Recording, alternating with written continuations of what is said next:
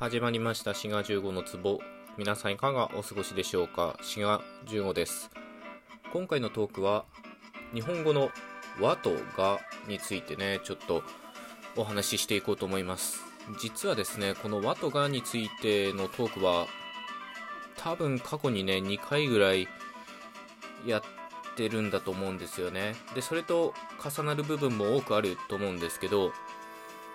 うんまあ一度にねその当然和とがの違いっていうのを説明するっていうのが難しいっていうのもあるしえーまたその過去の2回とはちょっと違った、まあ、アプローチっていうかね違った見方でね、まあ、この和とがっていうのを、まあ、お話ししてみようかなと思います、まあ、和とが例えば「太郎は花子を殴った」みたいなね、まあ、この文の内容が不適切だみたいな、まあ、そういうのは置いといて太郎は花子を殴ったっていうのと太郎が花子を殴ったっていう、まあ、こういう和とがの使い分けですよね。でまあどちらもやってることとしてはまあ太郎という人物がいて花子という人物がいてでその太郎という人物が花子という人物にこう打撃を与えたってことですよね。でその表してる事態については大差ないんですけどじゃあ太郎はと太郎がと言った時に何が違うのか？ニュアンスが違います。これはねニュアンスが違うっていうのは何も説明していないことと同じですのでそのニュアンスっていうのが何なのかっていうのをちょっと考えていこうと思います。ただこれもたびたび言ってるんですが日本語母語話者であればですねこの和とがの使い分けなんて、えー大したことはないので今回お話しするそのトークの内容が何もわからなくてもですね日常生活バンバンバンバン和とかっていうのを巧みにこう使い分けてるわけですけど、まあ、今回のトークというか、まあ、他のトークもそうなんですけど自分たちが使ってる言葉について実は知らないんだっていうことをね、まあ、知らないっていうか知ってるけど知らないみたいな感じなんですけど、まあ、そういうことにね気づいていただけたらと思うんですね。じゃあまず「和」から見てみますか「和」太郎は花子を殴った。まあ一般的にはですねこの和っていうのは何をしてるかというと主題を表すみたいなことを言われるんですね。まあテーマと言ってもいいと思います。これから話すことは太郎についてっていうことですね。でその太郎についてのまあこれもね言語学ではコメントとか言ったりするんですけどその太郎についてのコメントがその後出てくると。まあトピックとコメントとか主題と題述とかそういう言い方をされることがよくあります。で和っていうのはトピックを表すっていうのがよく言われるものなんですよね。なので太郎は花子を殴った。これも、まあ、話のテーマというかトピックが太郎でその太郎がやったことが花子を殴ったこういうことになってるってことなんですよねなのでこれが花子は太郎が殴っただったらこれはトピックは花子になるっていうことですよね。まあ、これ動詞でもいきますからね。花子を殴ったのは太郎だっていうこういう順番を逆にした場合は花子を殴ったの方が、まあ、テーマというかトピックででそれに対するコメントっていうのが太郎だとこういうふうになってるんですよね。でこのトピックつまり和でマークされるつまり和がくっつくものですね。この場合だと太郎ですけどまあ、そういうものは急情報であるっていうふうによく言われるんですよね。例えば「太郎が何したの?」っていう質問を受けてでそういうもう太郎がお互いの話題の共通の話題となっているような場合に太郎は花子を殴ったみたいにそういう場合お互い共通の話題で急情報になっている場合和を使うとよく言われるんですよね。ただ他にも和っていうのは役割があってこれまたよく言われるのは対象を表すみたいな感じですね。まあ、対を照らすって書いて対象ですけどこういうのは太郎は花子を殴ったけど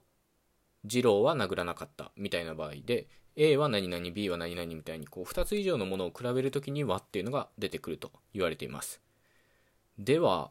太郎が花子を殴った。こういった場合どうなるかというとですねこの「が」っていうのは先ほど「和」っていうのが旧情報を表すと言いましたけど「和」っていうのは新情報を表すまあ焦点だとか言われることもあるんですけど、まあ、新情報を表すと言われています。まあこれも質問文とかで考えると分かりやすいんですよね。誰が花子を殴ったんだっていう質問に対して太郎が花子を殴ったっていうふうにこう返すと。でこの場合は誰がっていう部分が新しい情報なので太郎がとなるんですね。これがもし誰が花子を殴ったんだに対して太郎は花子を殴ったって答えるとちょっとね変なんですよね。でこれはねさっきの和の場合と逆でがの前が新情報ってことはがの後は旧情報っていうことになるんですよね。なので太郎が花子を殴ったっていうのはこの情報の新旧を入れ替えて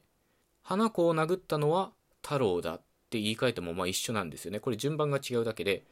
新しい情報古い情報っていうのが和を使うと古い情報新しい情報とこういう風になるんですよね。なのでこの「が」がやってることの一つの役割っていうのは新しい情報をマークするということになります。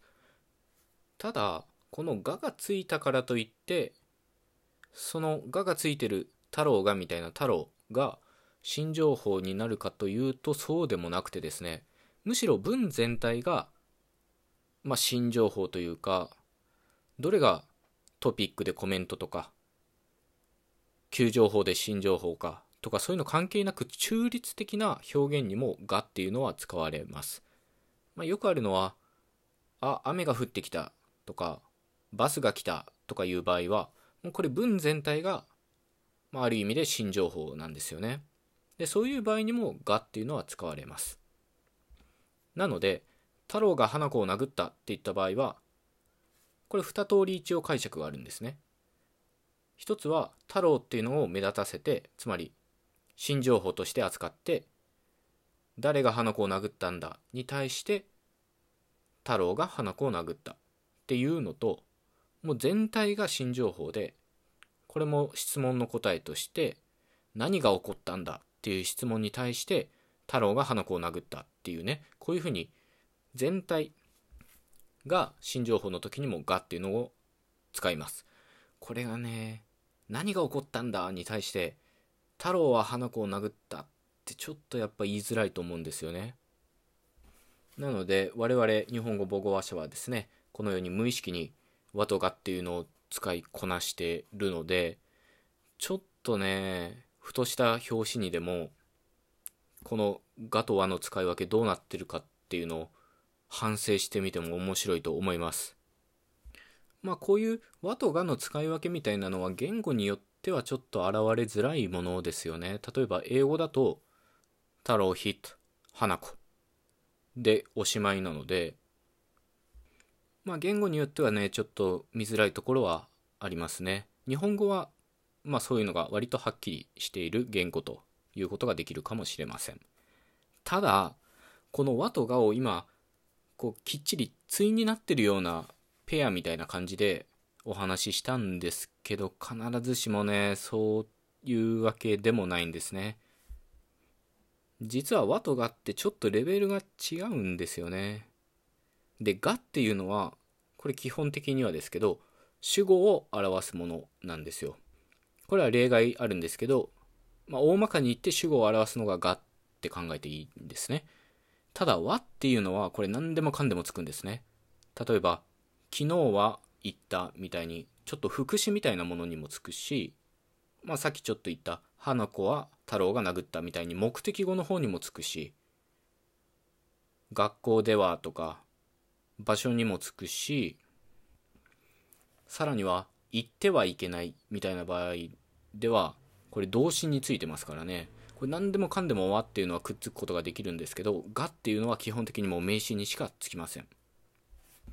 なのでこの新情報とか旧情報とかトピックとコメントみたいに、まあ、こういうの言語学で情報構造っていうんですけどその情報構造の面から言うとちょっと対をなしてるね和とかはペアだみたいな風に見えがちなんですけど実はね、別の面から見ると、ちょっとね、こうアンバランスな対象になってるというふうになってます。というわけで、今回のトークはこの和とがの、まあ、違いって何なんだろうっていうお話になりました。冒頭申し上げました通り、過去のトークでも似た内容のことを話しているので、リンク先貼っておこうと思います。これね、リンク先貼ってもね、このラジオトーク内で飛べないんですよ、多分。一回ブラウザ経由してしか飛べないので、ちょっとね、ご不便おかけしますけど、まあ一応その方が分かりやすいと思うので、リンク先も貼っておこうと思います。というわけで、最後までお聴きいただいてありがとうございました。